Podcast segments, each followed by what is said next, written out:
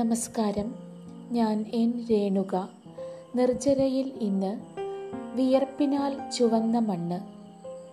High school കാലത്തിന്റെ ഭാവനകളിൽ മുഴുവൻ ഒരിക്കലും കണ്ടിട്ടില്ലാത്ത ഒരു ദേശമുണ്ടായിരുന്നു. വെള്ളം കയറി നോക്കെത്താ ദൂരത്തോളം പടർന്നു കിടക്കുന്ന വയലുകളും വിളഞ്ഞ നെൽപ്പാടങ്ങളും വയൽവരമ്പുകളിലൂടെ നടന്നു നീങ്ങുന്ന അർദ്ധനഗ്നനായ ഒരു വൃദ്ധനുമായിരുന്നു. ആ ചിത്രങ്ങളിൽ നിറയെ. അന്ന് തകഴി എന്ന സ്ഥലം എവിടെയാണെന്നോ അതിന്റെ ഭൂമിശാസ്ത്രം എന്തെന്നോ ഒന്നും അറിയുമായിരുന്നില്ല. തകഴി എന്ന ചുരുക്കപ്പേരിൽ അറിയപ്പെട്ടിരുന്ന തകഴി ശിവശങ്കരപിള്ള എന്ന എഴുത്തുകാരനെയും അദ്ദേഹം ആവിഷ്കരിച്ച കഥാലോകത്തെയും ആഖ്യാന ഭൂപടത്തെയുമാണ് അറിഞ്ഞത്. വയലേലകളിൽ മുഴുവൻ സമയവും ചെലവഴിക്കുന്ന കർഷകനായ എഴുത്തുകാരൻ എന്ന വിശേഷണത്തോളം മറ്റൊന്നും ആകർഷിച്ചിട്ടില്ല. ഒൻപതാം ക്ലാസ്സിലെ പാഠപുസ്തകത്തിലുണ്ടായിരുന്ന കൃഷിക്കാരൻ എന്ന കഥയിലെ കേശവൻ നായർ എന്ന കഥാപാത്രവും എഴുത്തുകാരനായ തകഴിയും ഒരാളാണെന്നാണ് അന്ന് കരുതിയത്.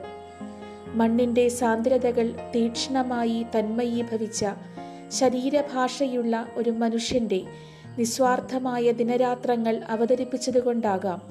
മറ്റൊരാളാണെന്ന് മനസ്സിൽ പതിഞ്ഞില്ല. ഈ ഭാവരൂപങ്ങൾ പല കാലങ്ങളിൽ വന്നുപോയി.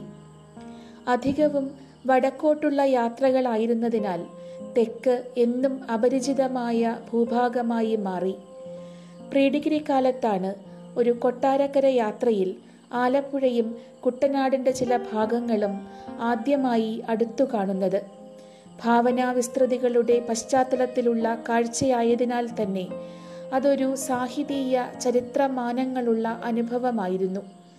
തകഴിയും പാടശേഖരങ്ങളും നെല്ലറകളും കാവാലവും പാട്ടും ജലതാളങ്ങളും പുന്നപ്ര വയലാറും തൊഴിലാളി പ്രസ്ഥാനങ്ങളും നങ്ങേലി മുത്തശ്ശിയും അങ്ങനെ പലതും വീണ്ടും വളർച്ചയുടെ പടവുകളിൽ പല ദൂരങ്ങളിൽ വിവിധ സാന്ദ്രതകളിൽ കൂടെ വളർന്നു. ഒരു കാലം കാണാൻ തീവ്രമായി ആഗ്രഹിച്ച ജില്ലയുടെ ഉൾപ്രദേശങ്ങളിലൂടെ പല ആവശ്യങ്ങൾക്കുമായി പത്ത് വർഷത്തിലേറെയായി തലങ്ങും വിലങ്ങും യാത്രയിലാണ്. സർവരാജ്യ തൊഴിലാളികളോട് സംഘടിക്കുവാൻ പറയുന്ന അതേ സംഘസത്തയുടെ ആഹ്വാനം.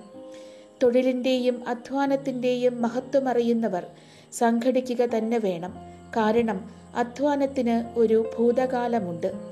ലോകമെമ്പാടും അധികാരവർഗത്തിനെതിരെയുണ്ടായ ജനകീയ വിപ്ലവങ്ങളുടെ ചരിത്രം അതാണ് പറയുന്നത്. അധ്വാനത്തിന്റെ മഹത്വം നിരാകരിച്ചവരോടുള്ള രോഷമാണ് കലാപമായി മാറിയത്. അത് മനുഷ്യരാശിയുടെ ചരിത്രത്തിൽ സമത്വത്തിന്റെയും സാഹോദര്യത്തിന്റെയും സ്വാതന്ത്ര്യത്തിന്റെതുമായ നീതിസങ്കല്പം കൊണ്ടുവന്നു. കവിതയായും കഥയായും സംഗീതമായും നൃത്തമായും പരിവർത്തനം കൊള്ളാൻ പര്യാപ്തമായ ആന്തരിക ഘടനയുള്ള പുതിയ ദർശനം. അതിന്റെ അടിസ്ഥാനം നിശ്ചല സമൂഹങ്ങളോ അരാഷ്ട്രീയ ബോധമോ അല്ല. ഇതെല്ലാം വീണ്ടും ആലോചിച്ചത് കഴിഞ്ഞ ദിവസങ്ങളിലൊന്നിൽ.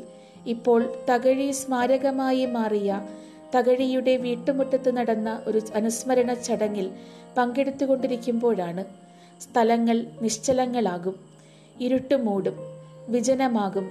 അവയെ ഓർമ്മകൾ ഉപേക്ഷിച്ചു പോകുമ്പോൾ. പക്ഷേ ഒരു കാലം അവിടെയുള്ള ജനങ്ങൾ ഉയർത്തിയ ശബ്ദങ്ങളോ അവരുടെ രോദനങ്ങൾ അമർഷങ്ങൾ മുദ്രാവാക്യങ്ങൾ നിശബ്ദതകൾ അവയുടെ പ്രസരണം ഓർമ്മകളെ ഇളക്കിമറിക്കും ആറടി മണ്ണ് മനുഷ്യ നീ മണ്ണാകുന്നു. മണ്ണിലേക്ക് മടങ്ങുക എന്നിങ്ങനെ എത്രയോ മതഭാവനകളും കാവ്യരൂപകങ്ങളും ഉണ്ടായിട്ടും രണ്ടിടങ്ങഴിയിലെ വെളുത്ത ഈ രൂപകങ്ങൾക്ക് പുറത്തായിരുന്നു. പകലന്തിയോളം അധ്വാനിച്ചിട്ടും മരണശേഷം വെളുത്തയെ അടക്കാൻ ഒരു തരി മണ്ണ് ലഭിച്ചില്ല. അന്നത്തെ മണ്ണിന്റെ രാഷ്ട്രീയം അതിന് അനുവദിച്ചില്ല. നിലാവിന്റെ വെട്ടത്തിൽ പനമ്പിൽ പൊതിഞ്ഞ അയാളുടെ ശരീരം കായലിൽ കെട്ടിയിറക്കുന്ന ചിത്രം ഒരു കാലഘട്ടത്തിന്റെ മാത്രം യാഥാർത്ഥ്യമല്ല. ജലരാശിയിലേക്ക് ആഴ്ന്നു പോകുന്ന ആ ശരീരത്തിന്റെ ഓർമ്മകളിൽ നിന്ന് തൊഴിൽ നീതിക്ക് വേണ്ടിയുള്ള ഒരു കാലം ഇരമ്പിയെത്തുന്നത് അറിഞ്ഞില്ലെങ്കിൽ മാനവികതയുടെ മൂല്യമെന്താണ് എന്നൊരു ധ്വനി മണ്ണിന്റെ അഗാധതകളിൽ നിന്നും മുഴങ്ങും. ബാലചന്ദ്രൻ ചുള്ളിക്കാടിന്റെ ഒരു കവിതയോടെ അവസാനിപ്പിക്കാം. ദ്വാരത്തിലൂടെ വെള്ളം കേറും തോണിയെപ്പോലെ ജീവിതം നൊടിതോറും താണുകൊണ്ടിരിക്കുമ്പോൾ ഞാനൊരു നിലാവിന്റെ രശ്മിയിൽ പിടിച്ചിതാ കയറുവാൻ ശ്രമിക്കുന്നു സ്വർഗമണ്ഡലത്തോളം